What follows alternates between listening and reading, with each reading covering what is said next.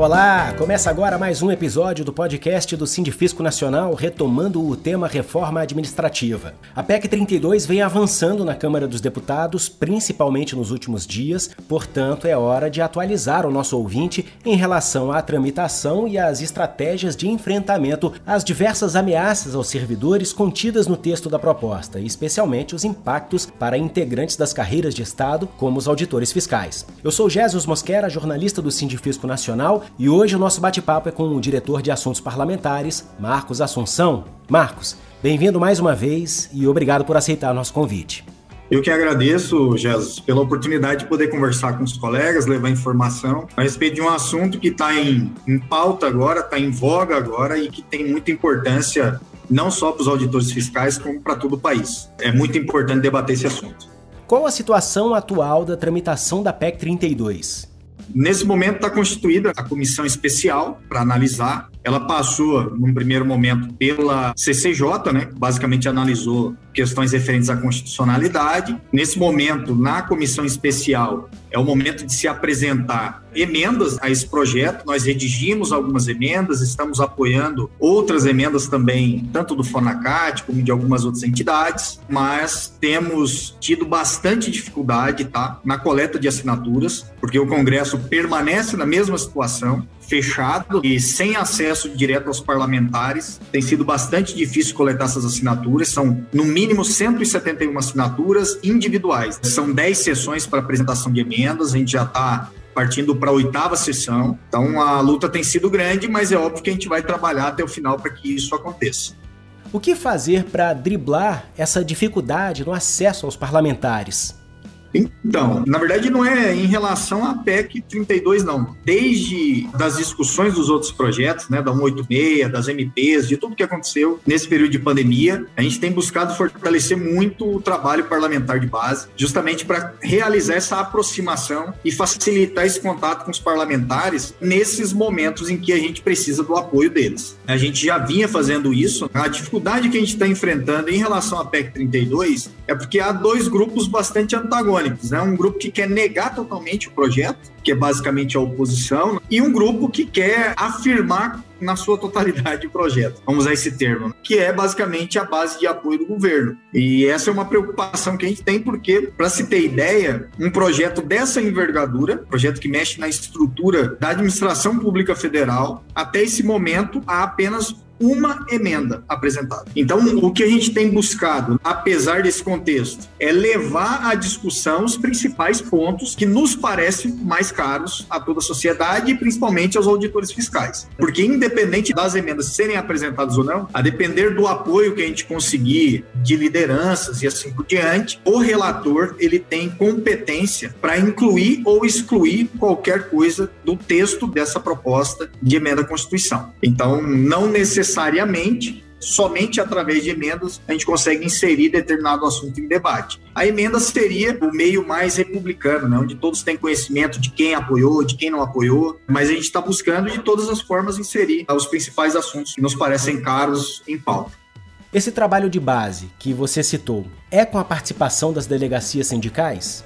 Exatamente, Jesus. Nós temos envolvido nas delegacias sindicais. A diretoria parlamentar tem uma característica bem peculiar, vamos dizer assim. Para a gente aqui não existe essa questão de situação e oposição no meio sindical. A gente busca o apoio com todo mundo e apoia todas as delegacias sindicais dentro das nossas possibilidades. Então a gente tem discutido esse assunto com delegacias de tudo quanto é canto, independente dessas discussões de posicionamento interno nosso justamente porque é um projeto que vai afetar todo mundo. Isso não acaba sendo um grande desperdício de tempo se preocupar com isso. Então a gente tem reafirmado a necessidade das delegacias sindicais atuarem, de se aproximarem, de marcarem eventos com seus parlamentares, principalmente para a gente poder abordar, como eu disse, os temas mais caros que a gente entende nesse projeto. Alguns colegas, erroneamente, na minha humilde opinião, têm se deixado à margem dessa discussão, pensando, ah, é quase que impossível os auditores não serem enquadrados como um cargo típico de Estado, seja lá como vier no texto da PEC. Só que a gente não pode contar com isso. Eu aprendi que aqui no Congresso a gente tem que ter cuidado até o último segundo e a gente tem trabalhado nesse sentido. Tá? É óbvio que a gente tem trabalhado para que haja o reconhecimento pleno como um cargo típico de Estado. Mas até que isso esteja positivado num texto, a gente tem que continuar trabalhando. Entre os parlamentares com os quais o Sindifisco tem conseguido conversar, quais são aqueles que têm uma atuação mais favorável aos servidores públicos?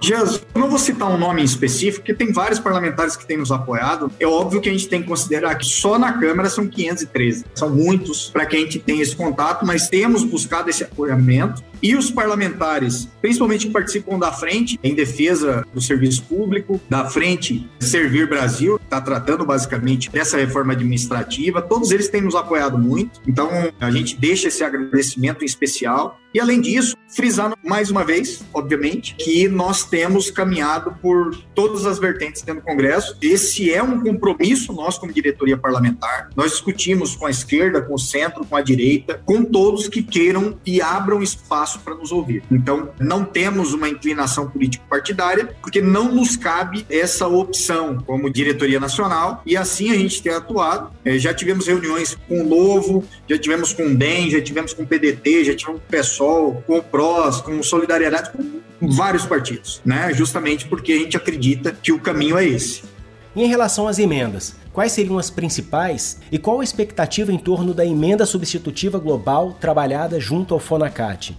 Em relação às emendas, a gente tem, obviamente, você acabou de citar, esse substitutivo global, né, que a gente também tem atuado junto ao FONACAT, que é o Fórum das Carreiras Típicas de Estado, para poder buscar apoiamento. Além disso, nós temos uma emenda que trata a respeito do período de experiência que está sendo implementado, está buscando se implementar nesse projeto, o que não faz sentido algum, né? Mais uma vez eu digo, é uma adaptação feita, é algo trazido do meio empresarial para o serviço público sem levar em consideração as peculiaridades. Imagine, vamos usar o nosso exemplo, né? Um auditor fiscal que vai passar por um período de experiência sem saber se ele vai ter direito a ser inserido no estágio probatório ou não, tendo acesso à mais variada gama de informações sobre contribuintes do país inteiro. A preocupação que a gente tem que ter e a responsabilidade que a gente tem que ter em relação a isso. Esse vínculo de experiência, esse período de experiência, ele não é compatível com o nosso modelo constitucional, sem dúvida alguma, principalmente pelo tamanho da responsabilidade que o serviço público assume,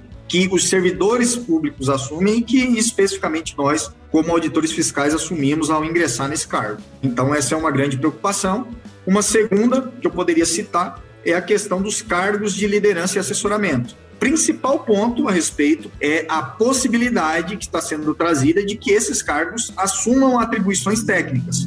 Hoje as atribuições técnicas elas competem aos servidores de carreira. Não faria sentido eu trazer alguém para dentro da Receita que sei lá qual a formação, qual o conhecimento que ele tenha a respeito do nosso métier que ele simplesmente passe a assinar aí um mal de infração. Eu, por exemplo, estando numa função, eu poderia discordar de um determinado encaminhamento técnico e simplesmente eu seria substituído por outra pessoa que concordasse e tivesse disposta a assinar aquele documento. Isso gera uma instabilidade jurídica absurda. Então a gente não pode concordar com isso.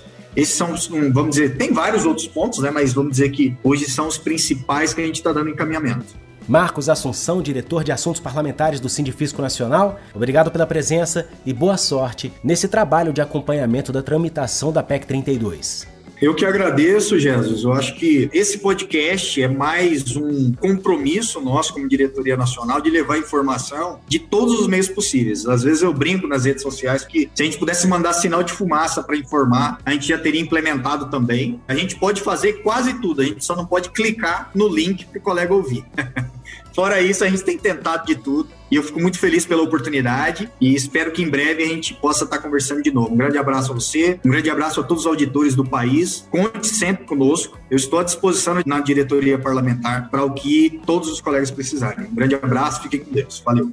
Obrigado também a você que nos ouviu. Continue em sintonia com o podcast do Sindifisco Nacional. Até o próximo episódio. Tchau!